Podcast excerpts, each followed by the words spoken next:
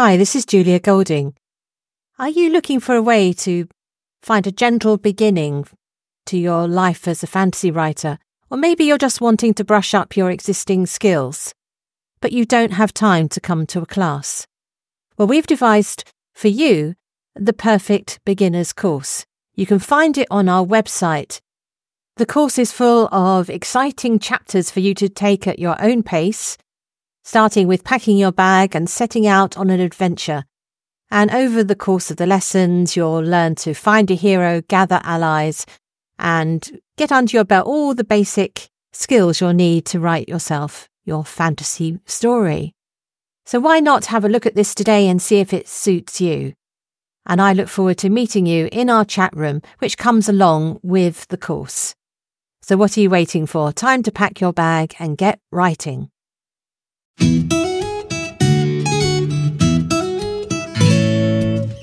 Hello, and welcome to Mythmakers. Mythmakers is the podcast for fantasy fans and fantasy creatives brought to you by the Oxford Centre for Fantasy. My name is Julia Golding. I'm an author but also director of the centre. And I'm Jacob Rennaker. I'm a fantasy uh, scholar, enthusiast, and uh, I work in creating fantasy uh, board games and trading card games. And today, in honor of the arrival of the Year of the Rabbit on the 22nd of January, Jacob and I are devoting this program to discussing the role of rabbits in fantasy. Um, now, the first thing, Jacob, I came across when I when I looked into this is the big difference between the hare and the rabbit. Um, that would be another program. But the I think one of the reasons for this is that in terms of UK mythology, rabbits are actually a fairly new arrival. One story is that they came over with the Normans, and the second is that they came over before that with the Romans and were very much regarded as a well a food source. Um, you know, they were they had warrens which they managed, and obviously rabbit fur was used in cloaks and all that kind of thing. So they're a relatively new arrival in terms of the UK. So I reckon that's why they've missed out on a mythological status. So, Jacob, what were your first thoughts when you came to thinking about rabbits in fantasy? Yeah, I I was immediately hit with the same issue and looking through uh, the different you know uh, familiar fantasy images that I had in my mind of what I just figured all were rabbits, and turns out they weren't. That is not technically uh, the case. And so yeah, I had a kind of a crash course in um, uh, what is it? Lapid. Uh, is that the the technical name, whatever their technical Latin. You're taking us down the Latin route.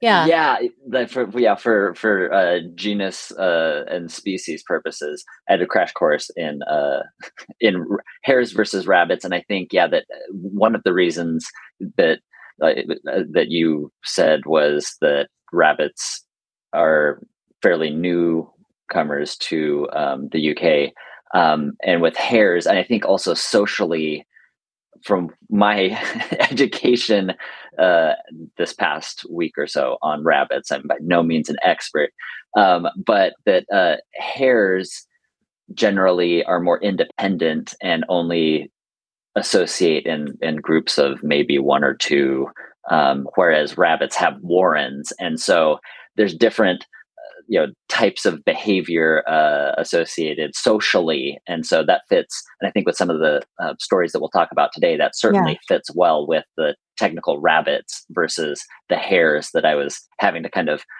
filter out of this conversation who do definitely come across as more independent uh, functioning on their own. Yeah.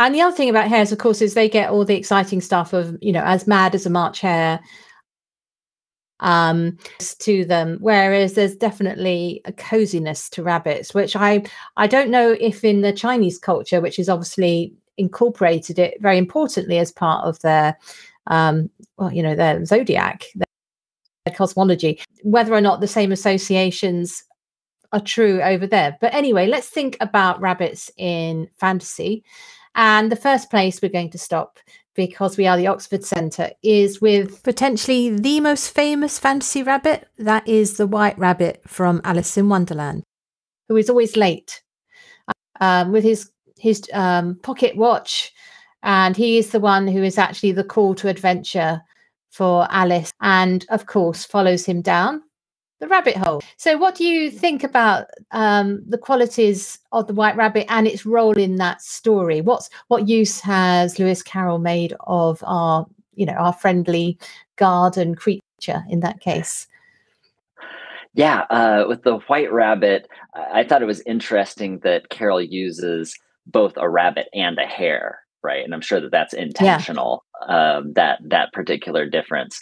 Um, in terms of the rabbit itself, uh, you certainly have a sense, and it's it's hard to talk about the white rabbit in my mind without talking about the hare as well. So we'll just I'll I'll mention in passing the hare, or just for the purposes of comparison. Uh, so with the rabbit, yeah, it seems to be more anxious and I more tightly wound, uh, which perhaps is uh, mirrored in its pocket watch, right? Mm-hmm. Uh, its personality versus the hare, who is not tightly wound, right, or is is a different type of winding. Uh, and so the the rabbit, yes, is is constantly his character kind of seems to be uh, anxious um, and serves the function of a herald, really, right, for the king and queen of hearts. Um, so yeah, yeah, so it's interesting that that you know, that is the portal into this world was this character who is the herald of the monarchs for this larger area or one of the larger areas that she is kind of inducted to. Yes, and usually um, one of the reasons why in Lewis Carroll is, you know, there is somebody with a rabbit in his real life, and he he puts it into his book. There's a lot of um, in jokes and coding that goes on, but um, extrapolating from that, I think the rabbit is, you know, I think what he's actually picking up is if you actually watch a rabbit, they have that kind of twitchy nose that they're hardly still. And I think there's an element of the anxious bureaucrat, the person who is serving um, a termagant, really, isn't, you know, it's a difficult, no wonder he's so worried that he's going to be late. So, and also he's constantly running on ahead. So there's that sense of um, restless um, and, uh, you know, he's, he's, he is the the fidgety side.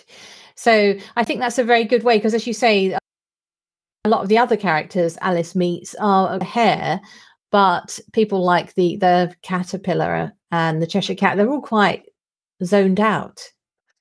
Uh, and that energy is a good one to actually start an adventure. Okay, so that's you know the lovely white rabbit. We'll leave him um, leave him where he is, uh, running around Wonderland. Um, and I suppose the next most famous stop in fantasy literature for me is Beatrix Potter. And here I will bring um, evidence number one, which um, this sits on my mantelpiece. It's actually a money box. Um, but of course, it's um, one of Beatrix Potter's rabbits. There are a number of them. We have um, obviously the Flopsy Bunnies, um, Benjamin Rabbit, Benjamin Bunny, sorry, yeah. and um, Peter Rabbit. So clearly, in the world of Beatrix Potter, rabbits are absolutely central, where you get that association of the cuteness of rabbits and also the family of rabbits. It's one of the illustrations I remember best. Uh, the Peter Rabbit story is uh, the mum, the mother rabbit with all her little baby rabbits, and then she's sort of pushing Peter Rabbit into a, a, jacket. Looks a bit small for him, which I think many children have experienced that. Um, so there's a there's an association between sort of children and the rabbit family, and it's all quite and you know it's a family pet. There's a sense of many people would have had as kids family pets. So there's that coziness. But what happens in the story? It's actually a bit like um, Bambi or one of those things where a child is suddenly confronted with the fact chance of death in Mr. McGregor's garden. So it's actually it's got that darker side. And isn't his father? Um, if I remember correctly, you've got younger yeah. children than me, but I seem yeah, to remember yeah. his father's already ended up in a pie. Exactly. Yeah. So it is it is a dark world. Um, and Beatrix Potter was not sentimental, even though her pictures are very sweet and beautiful. There is always this re- memory of nature red in tooth and claw. Thank you, Tennyson, for that wonderful phrase. Um, in in her world of rabbits, do you have a favourite Beatrix Potter rabbit? Is is I think Peter, yeah, P- Peter's the, the iconic, and I have I brought mine again. So I have a uh, almost three year old, and so he has his uh, Peter Rabbit with his jacket, who's which is a little short, and uh, another little figure um, there that actually tells stories. Uh, this is, you know, I know we'll be talking about tips later, but uh, for those of you with children uh, and who appreciate stories, but you don't always like reading them stories or the same stories, uh, there's this wonderful little uh, uh, device called a Tonie box, T O N I E box. And they have these little figures, and coded to the figures are stories. So there's a, so you can have a, a narrator recite to your child uh, Peter story of Peter Rabbit, so you don't have to all the time keep oh. it busy. Well, is, I do. I do know what you fun. mean, though. When you've when you've said it, you've read them a news story, and they actually speak six times. I can see it having a role. It's nice, and and they can do it on their own, right? So yeah. If, yeah. it's great entertainment. Anyway, so it's available. Peter Rabbit can be in your child's ear as constantly as they want uh, if you have other things that you need to be getting onto. Um, that's just so parenting as well as a uh, story tip um, regarding Peter Rabbit. So yeah, so that one um, for for Peter, it's you know iconic, and I think I was you know thinking through. I was, I was actually looked to some of the uh, you know early reviews of Peter Rabbit um, and some uh, critical responses, and uh, one of the uh, kind of trends that I noted was that this was Potter kind of created a new form of animal fable where the anthropomorphic animals behaved as real animals that had true instincts, like you were saying, mm. uh, Julia, with a nature red in tooth and claw. So you have animals acting like more like animals than just humans, you know, anthropomorphized animals in a you know a medieval setting or in a whatever you know acting as yeah. humans. This was kind of more of an attempt uh, to give them an actual animal flavor um, with the animal fable. Um, and I think uh, another uh, critic noted that with the illustrations, especially, right, that these were anatomically correct animals. Uh, they they spoke, but they're clearly they have the proportions of rabbits, right, and the other animals yeah. there that are that are speaking. So, and then they call it, I like this phrase. It was the perfect marriage of word and image. Uh, and a triumph of fantasy and fact. So uh, you have these blending of the natural uh, world that we experience and this fantasy world kind of woven together in a unique way there. Um, so yeah, Peter for me, and uh, something that I came across. Oh, this was um, uh, several months ago. That when you mentioned rabbits, it was one of the first things that came to mind. Uh, again, as a tie to the uh, Oxford Center for Fantasy, is uh, C.S. Lewis. Uh, C.S. Lewis. I came across C.S. Lewis quote where he's talking about Peter Rabbit when he's uh, in Preface to Paradise Lost, uh, when oh, he's discussing okay. Milton. Yeah, are you ready for this? Yeah, so this is yeah. Great I remember mash up here. Milton, Beatrix Potter.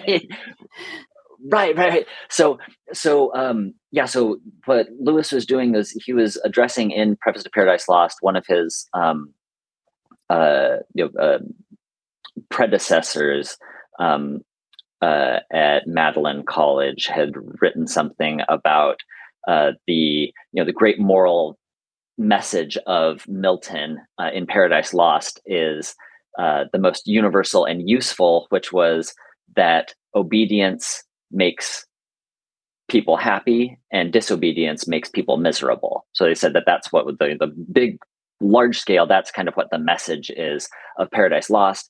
Uh, there was a uh, contemporary critic to Lewis who kind of was poking at this particular statement, um, and they said that this amazed him because it was a vague statement. Uh, they they felt that this moral of Paradise Lost was kind of vague.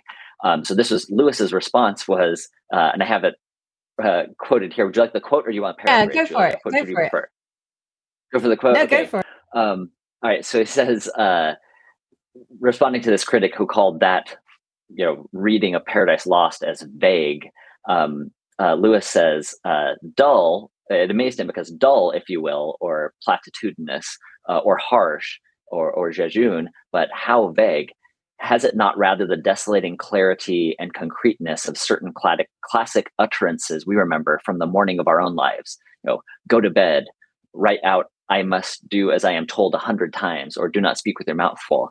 How are we to account for the fact that great modern scholars have missed this so dazzling, dazzlingly simple?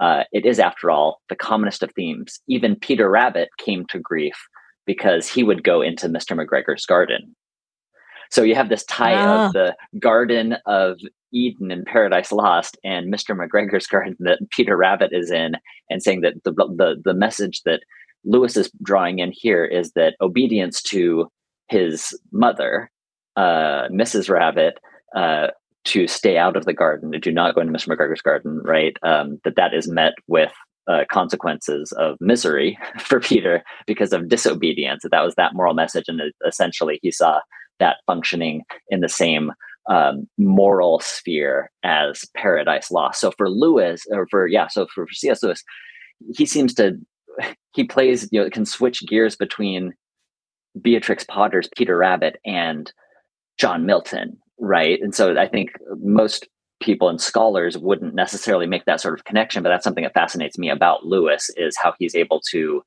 put these stories into conversation with each other and the sort of interesting uh, results that you get when you take seriously children's literature uh, and compare it to any other uh, literature. So, uh, this give me three thoughts, Jacob. The first is I do hope doing a doctorate on the Miltonic echoes in Beatrix Potter. That that'd be great. Hi, this is Julia Golding. Are you looking for a way to find a gentle beginning to your life as a fantasy writer, or maybe you're just wanting to brush up your existing skills, but you don't have time to come to a class. Well, we've devised for you the perfect beginner's course. You can find it on our website. The course is full of exciting chapters for you to take at your own pace, starting with packing your bag and setting out on an adventure and over the course of the lessons, you'll learn to find a hero, gather allies, and get under your belt all the basic skills you'll need to write yourself your fantasy story. So why not have a look at this today and see if it suits you? And I look forward to meeting you in our chat room, which comes along with the course. So what are you waiting for? Time to pack your bag and get writing.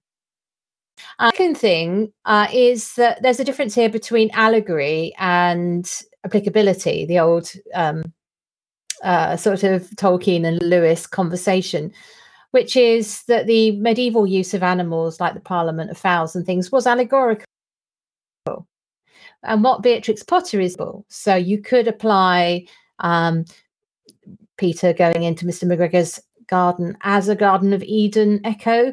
It's applicable but it's obviously not an allegory of that because it's just not. It's it, it, it's, it's it's it's it's a it's not a one-on-one fit that you would expect of an allegory. Thought, which moves us on from Beatrix Potter to C.S. Lewis himself, is that um, raising the Narnia treatment of animals and putting them alongside Beatrix Potter, you can see that that is where I think Lewis is coming from. Um, so his Reepicheep, for example, feels like a kind of swashbuckling Beatrix Potter character uh, in many ways.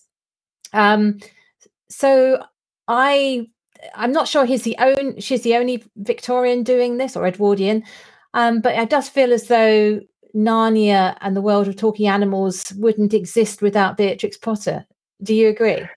Yeah, no, I absolutely agree. And you know, Lewis, you know, in in um, surprised by joy he talks about three specific intra, you know instances in his early life where he had this feeling of you know quote joy this this kind of sharp uh, distinctive sense um, that he describes as, as, as joy um, and one of those three you know one was the little toy garden uh, that he had um, kind of this this this world in miniature.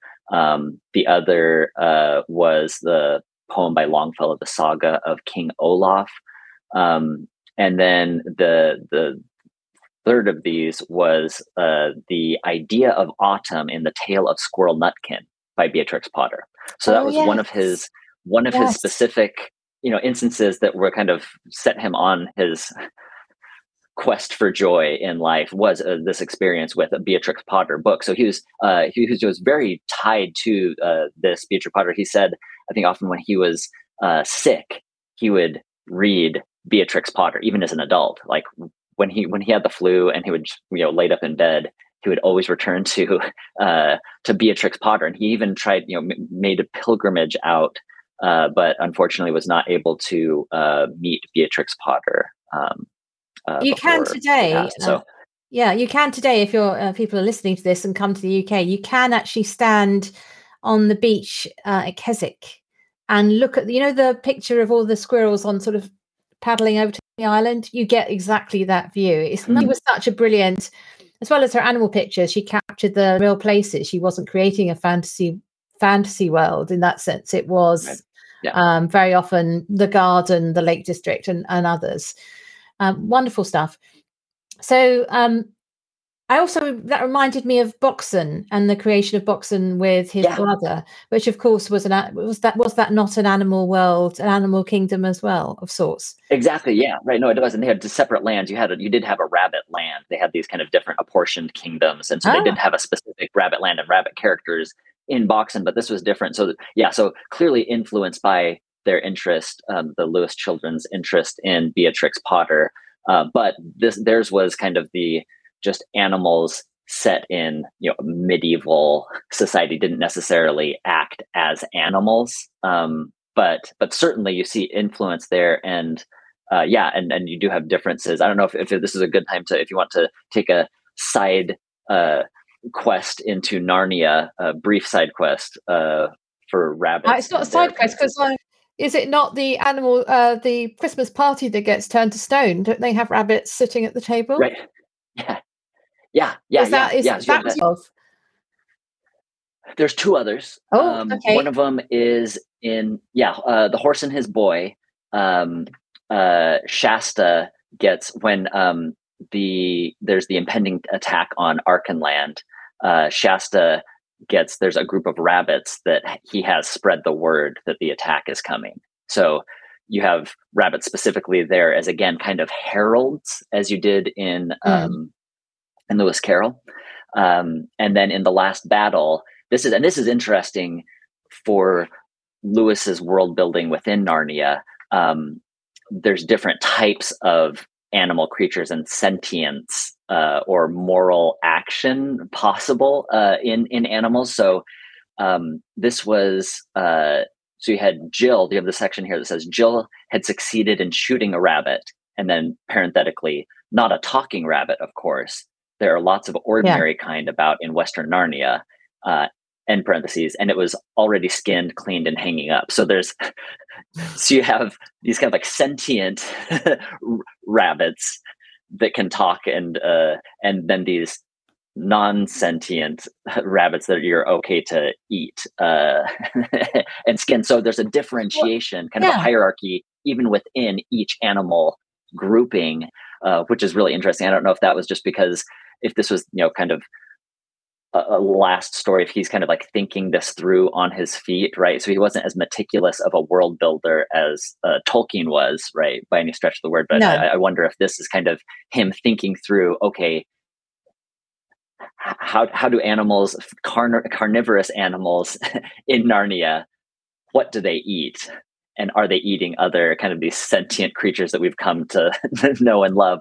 Or is there something is there another way possible? So th- this seems to be kind of a foray into uh, a bit of world building kind of differentiation that i don't see done quite carefully in narnia because that's not what lewis's uh, purpose is. But I, I do see kind of a nod towards kind of a thinking through of how this world functions with with speaking animals and non and, and the possibility of non-speaking animals in that world.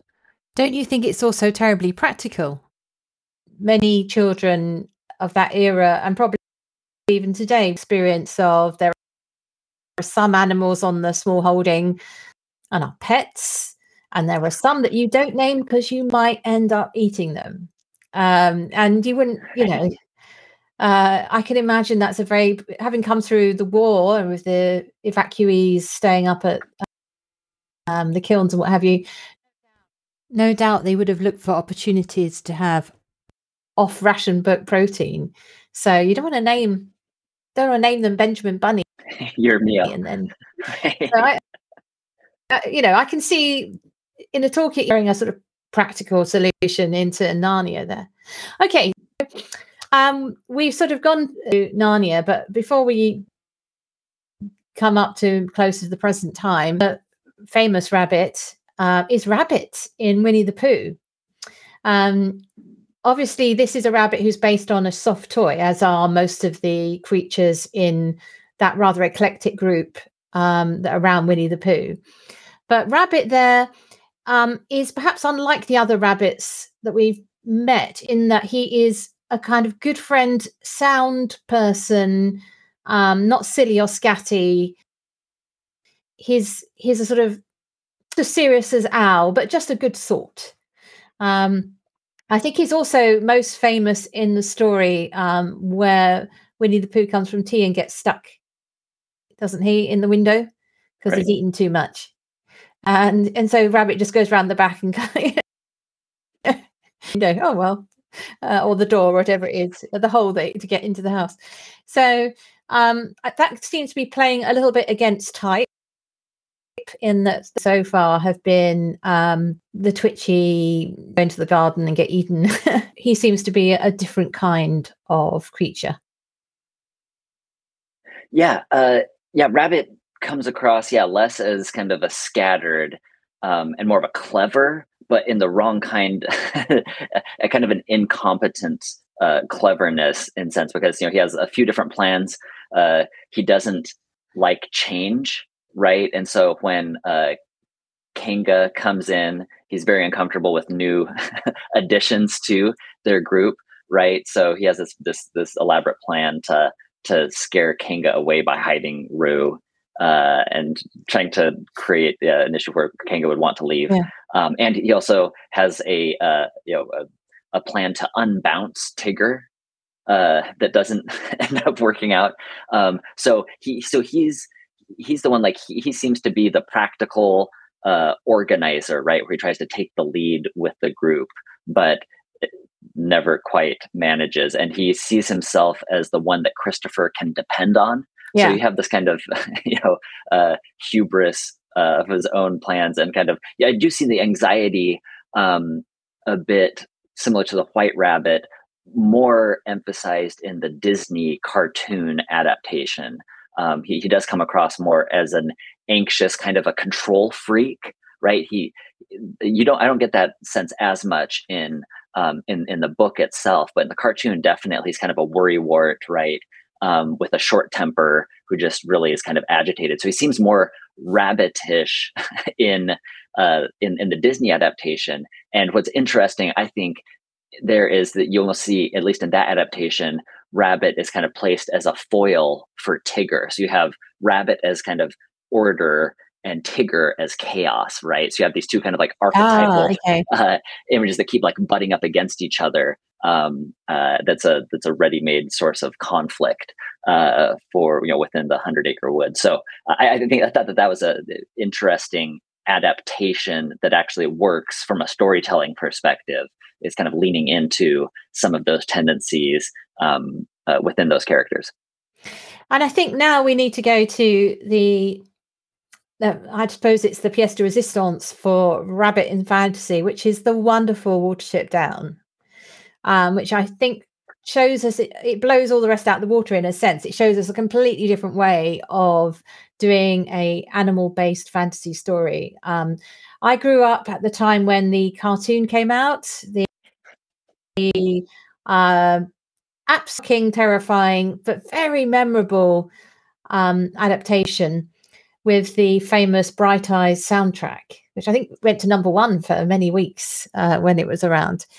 Um, and there he's dealing with um, myxomatosis, um, the re- and imagining what it's like to live in these sort of commune style um, rabbit warrens with different groups um, being moved on, being moved out, being killed.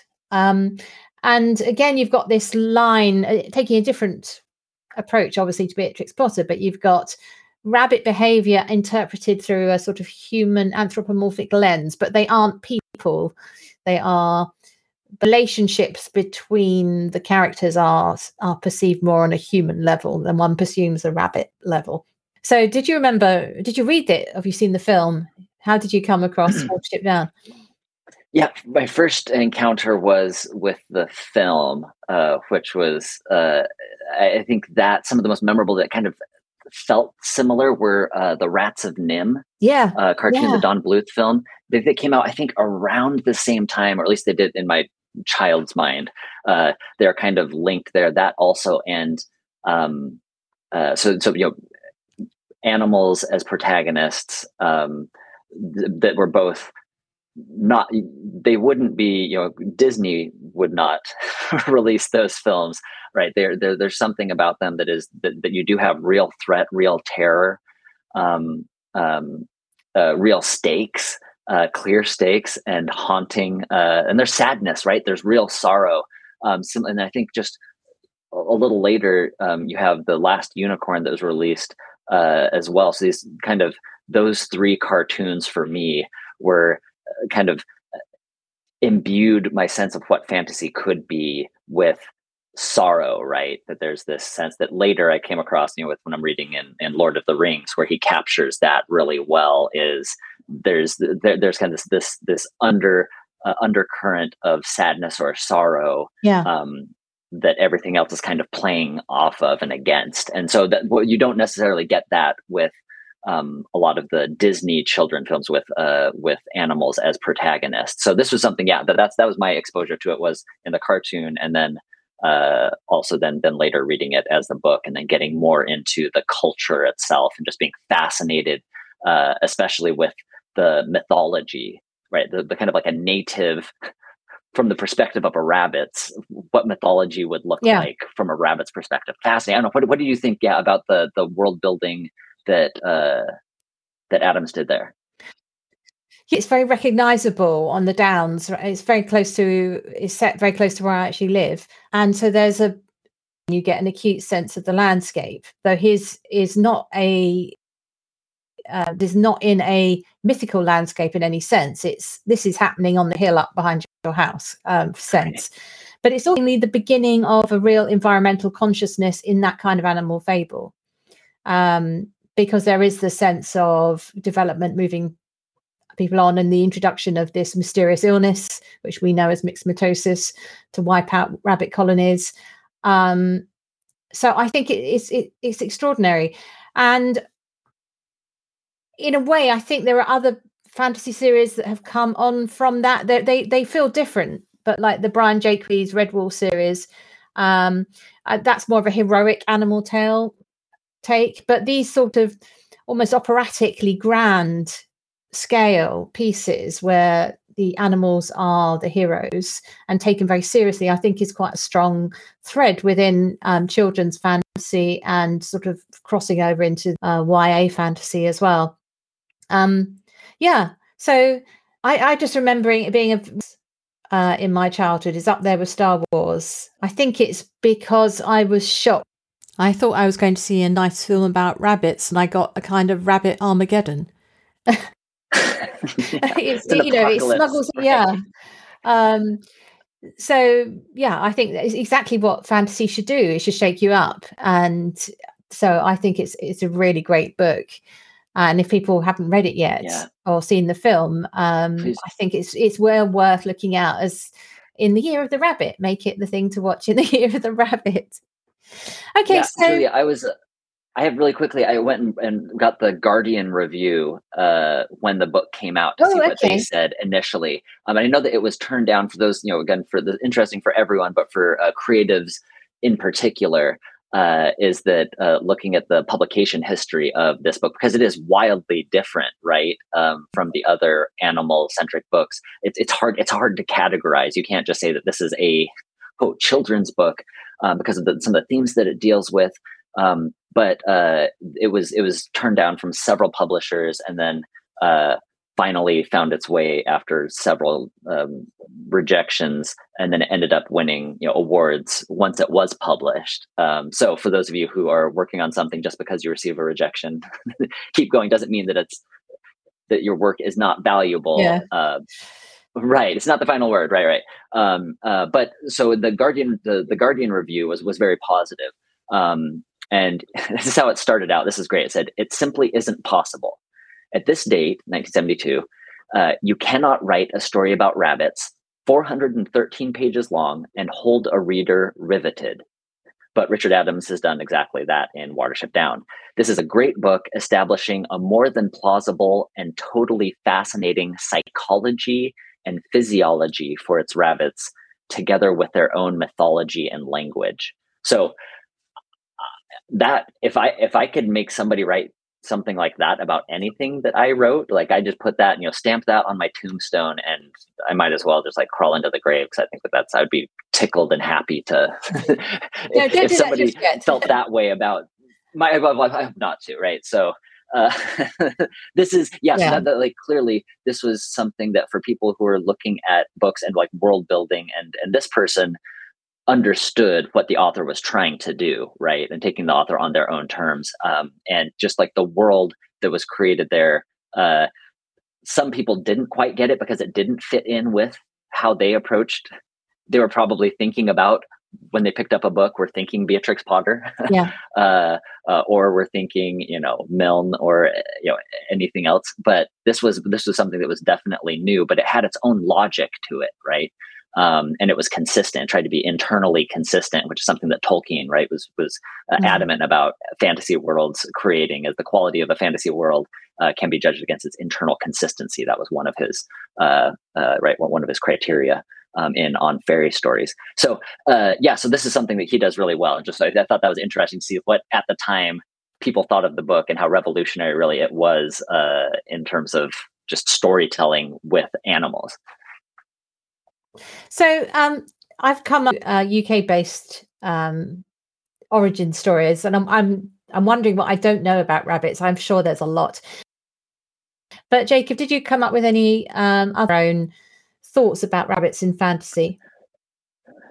Yeah, uh, there was uh, Velveteen Rabbit uh, was one I think we missed um, earlier. That was, and that one that that's and that's another one that's for its simplicity I think the the theme and the mat like the subject matter there is, is reality itself, right? What does it mean to be real? Uh, and it's a it's a it's a bittersweet tale, right? Uh, it, itself. So I think the tone of that one fits the film. You know, the kind of Watership Down, where uh, it's not dealing with a rabbit as like a rabbit as an animal, as a creature. It is a stuffed you know animal. Um, it's a toy, but it's what does it mean to be loved? You know, what what love what does love do to you as, as an as an individual, right? So it's it's it's in a part I think probably maybe you do have like I, I, sense a little bit of allegorical maybe seasoning uh, on uh, on it. Certainly not a one to one allegory, but you do have that kind of sense. Uh, for me, kind of comparing that to uh, Beatrix Potter, I feel there's a little bit more, I think, like mythic weight uh, in the Velveteen Rabbit. Of course, in part because a fairy does appear uh, at the end and grants the wish. So you, you do have fairy, the land of fairy and magic, kind of intersecting with these kind of talking toys. Um, so in that way, it's kind of different from some of the other. Uh, so it's certainly different from uh, Winnie the Pooh um, in that you don't yeah. have kind of like fairy uh, and they don't the the animals themselves don't seem to be aware that they are toys. They think that they are actual living creatures, but we're kind of I beg your pardon, the they're not toys. Kind of, they're they're really friends. they are they are the even though they get on the way to bed. right. Yeah. But yes. Exactly. exactly. So. Uh. So. So this is one that, that I think is like is is highlighting the distinction between the imaginary and the real world. But I do I do like that right that internally in Winnie the Pooh, you have creatures. Are are they? How do they function versus how the narrator is seeing the creatures function in the story? Yeah. Um, what is their yeah, sense yeah. of awareness? yeah. Yeah. Absolutely. Um, and so clever. So velveteen rabbit is another one um, kind of from that uh, era. But the only other ones uh, i think kind of more contemporary the redwall books that one was a, a, kind of foundational series for me with fantasy growing up. I just really got into that series. And there aren't yeah the, you have a few rabbits there um, but hares are by and far there's hares in every book in the series in the extensive series but only a few is rabbits it, scattered throughout um, I, I, um, fear I may have pronounced his name wrong. Is it Brian Jacks or Brian Jaques? I'm very Shakespearean. I, I always pronounce it Jacques. Jacques. Yeah, I know. I pronounced it Jacques, but I'm uh yeah, that that was just how I pronounced it inside my head when I was okay. And so apologies to, if we've got it wrong. And also just uh, a correction in case someone's um, wanting to put it in the comments. I'm S. Lewis's College's Magdalen not Magdalen. Magdalen, not Magdalen. Yeah, as an old, yeah, old, old member of Magdalen, I better just say that before they chuck me out on my ear and say never yes, darken our doors again. Anyway, so going back to rabbits, um, any any Redwall, anything else um, that you came up with? There was other. Yeah, I was thinking. Right, so Harry Potter has a, a kind of a brief reference. Hares, though, take on kind of a mythological, uh, magical dimension there. But there is one rabbit. I was thinking, like rabbits. Like I know that somebody's Patronus is a rabbit, um, but it was so like Luna Lovegoods is a hare. Yeah. Um, but um, Tonks, Nymphadora Tonks is a jackrabbit.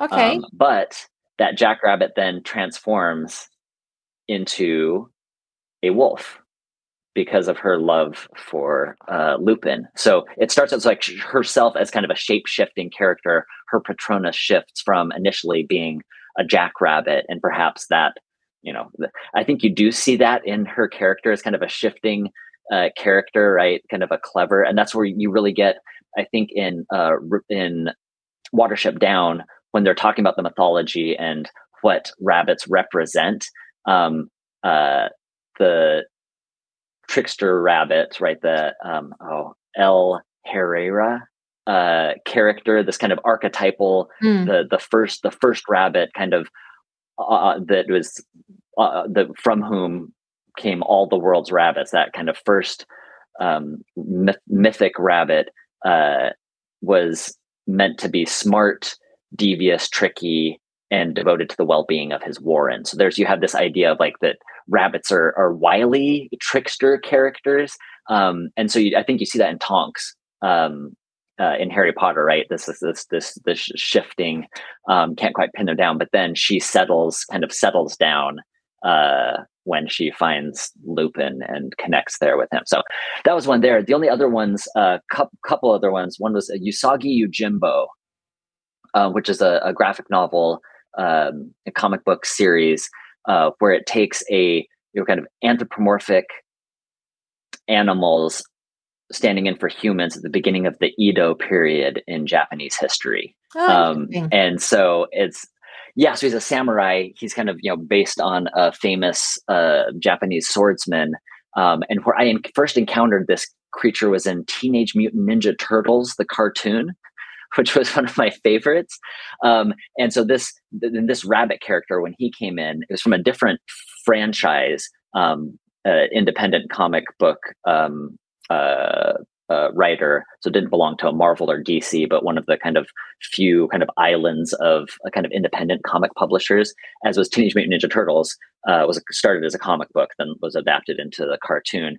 But this Usagi Yojimbo was another independent comic, and so they had some crossover in the cartoon. And I remember when I saw that rabbit in the cartoon, uh, that it was uh, that I was stricken with how different that character seemed, and so then that introduced me into the larger uh, world um, that the author Stan Sakai creates uh, in the comic series. So it's it, it, it's really well done, right? And it's and it's there's it's it's drama, um, it's it's action, it's, uh, it's and it's serious. It's not you know like the Ninja Turtles cartoon that was kind of silly and bouncy. Um, this one is is much more kind of like subdued and serious uh, in tone. So that one. Uh, so Usagi Yojimbo, um, and then the last one that I thought of, uh, just kind of uh, randomly came up was Bugs Bunny. Um, and I oh, don't yeah. know if, if, if, that world, yeah. if the Bugs Bunny world, Warner Brothers cartoon if that there are certainly fantasy type rules in that world. So Bugs Bunny as the, only, the last kind of uh,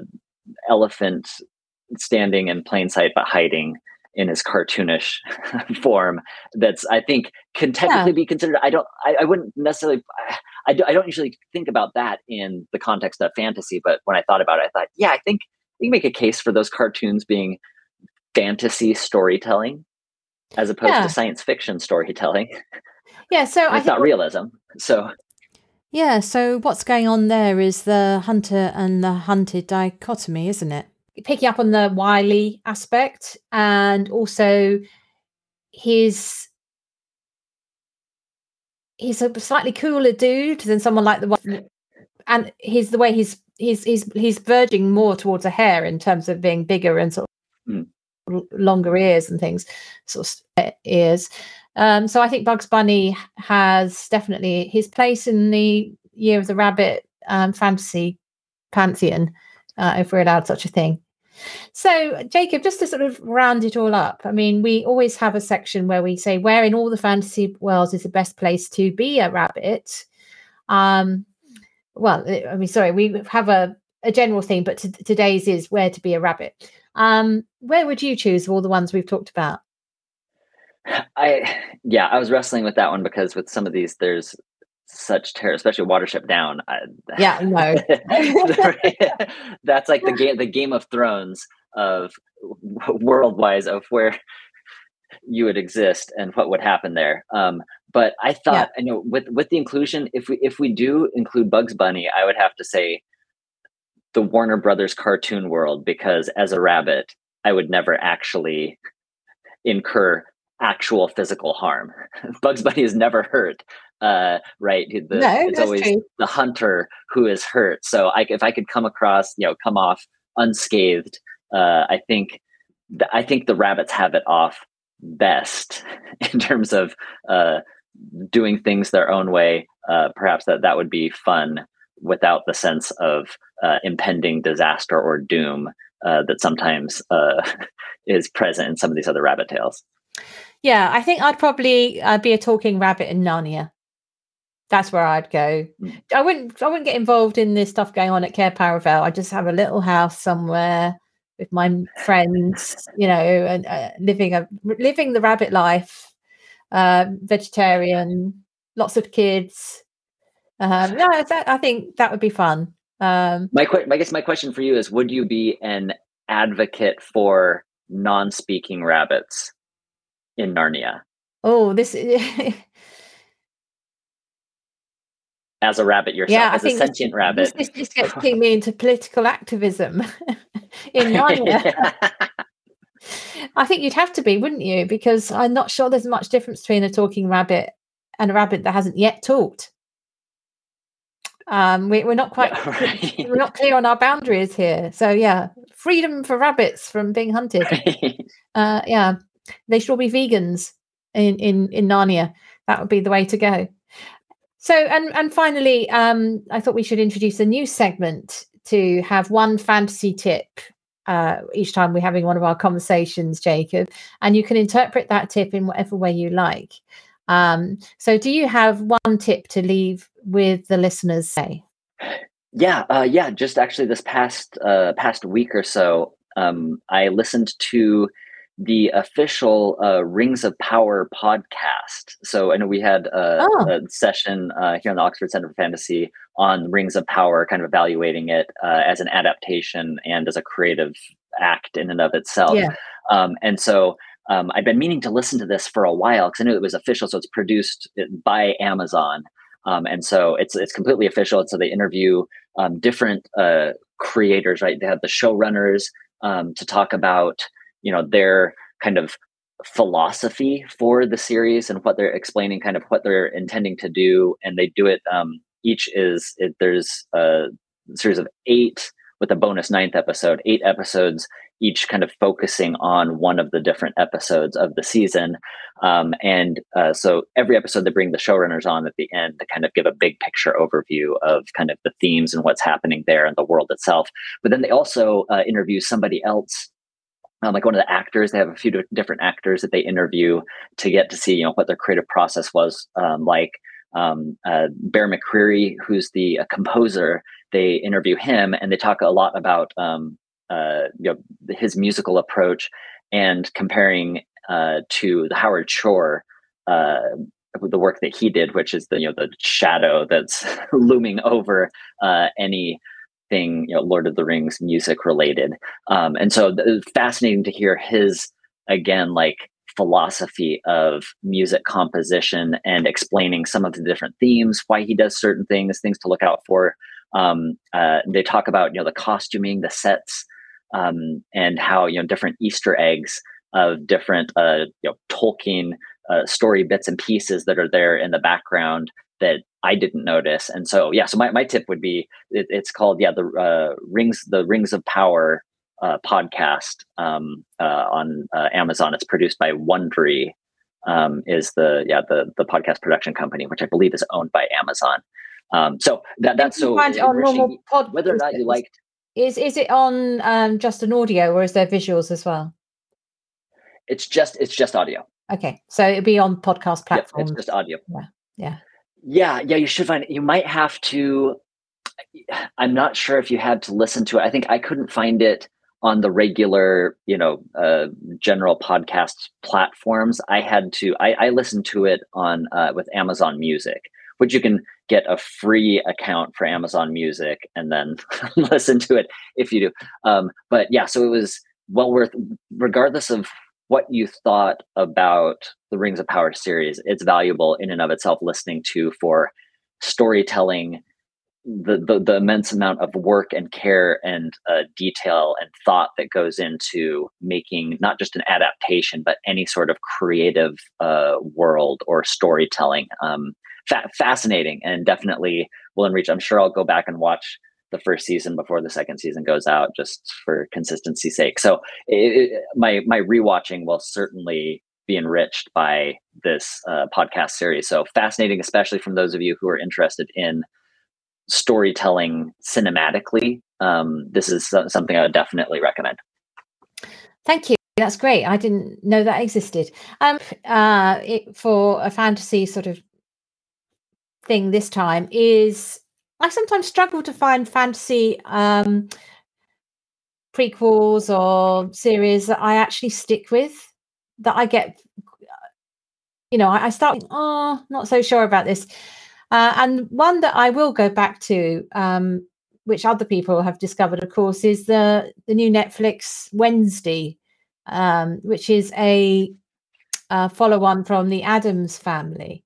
Now, I just first of all would say that it's not very original in that if you just look in, there's a whole series of magic schools followed on from the sort of Harry Potter esque world with the sort of Frankenstein Dracula feel. So the actual school, the Nevermore Academy, I did not find particularly new or, or, or anything like that. What I is the characterization of Wednesday. The the show creators are Alfred Gough and Miles Millar, and I heard them being interviewed on the Script Notes podcast. Um, mm-hmm. And they're one's American, one's English. Clearly, very experienced creators of story. Very interesting interview to listen to about how a writer's room works, if that's something you're interested in. But um, I then went and watched it and thought, yeah, this is actually done very well. The story is very good. And I like the fact that Wednesday is, well, she calls herself a little psychopath. She's, and it's quite against type for girls to be cast like that. And I like that. I, and there's lots of star power, very strong um, pacing. Um, you know, it's just a really good program and fun. So, with the edge of a gothic horror drama. And of course, I should mention that the um, director is Tim Burton, so you you get the t- Tim Burton feel. Um, so yeah, that's my tip: is if you're looking for something to try um, and you haven't already noticed, uh, the Wednesday on series on Netflix is worth worth a look. See if it is something you like. Now, for me, have you have you watched this, Jacob, at all? Uh, yeah, I watched the first. I watched the first episode. I also listened. I, I give a hearty second uh, to your recommendation of the script notes uh, episode. Uh, I think yeah. I believe the title is "Any Given Wednesday" with the showrunners, and it's yeah, that, that's worth listening yeah. to. Definitely, I, I, did watch. Yeah, I watched the pilot. Um, the one of the lead males, uh, the the normie, the normal guy. Yeah uh, at the that Wednesday ends up with the sheriff's son uh, was a, a co-worker of my wife's at uh, Universal oh. Studios uh, in Hollywood. Right. Uh, so we're watching it there to support him, but it is yeah. So we're we're we're working our way through that along with several other things that we're kind of weaving in the, and out. So were you brought up on the Addams family? Because for me, it's uh, yeah, I was the black, the black and white.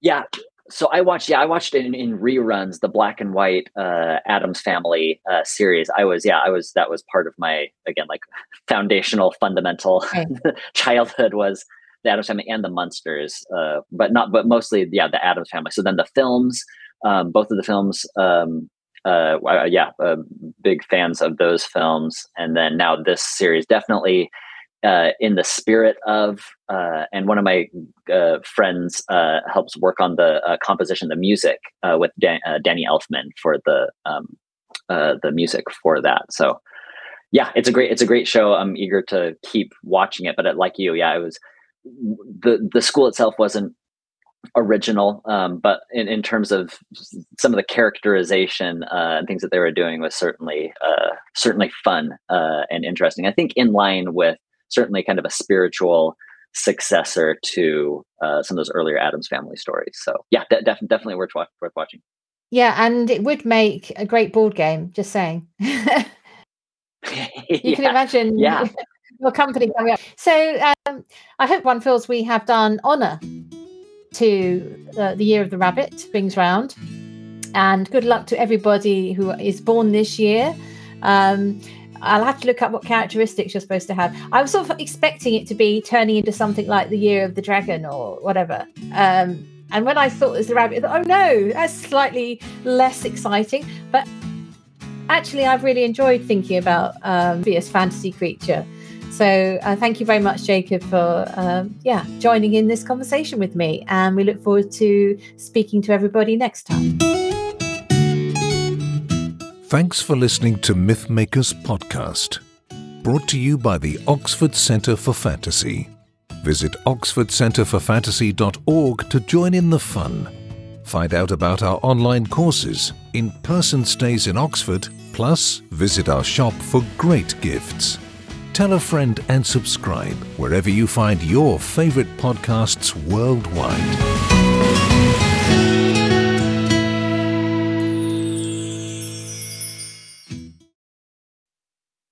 Hi, this is Julia Golding.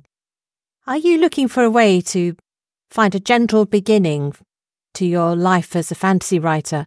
Or maybe you're just wanting to brush up your existing skills, but you don't have time to come to a class. Well, we've devised for you the perfect beginner's course. You can find it on our website. The course is full of exciting chapters for you to take at your own pace starting with packing your bag and setting out on an adventure. And over the course of the lessons, you'll learn to find a hero, gather allies, and get under your belt all the basic skills you'll need to write yourself your fantasy story. So why not have a look at this today and see if it suits you? And I look forward to meeting you in our chat room, which comes along with the course. So what are you waiting for? Time to pack your bag and get writing.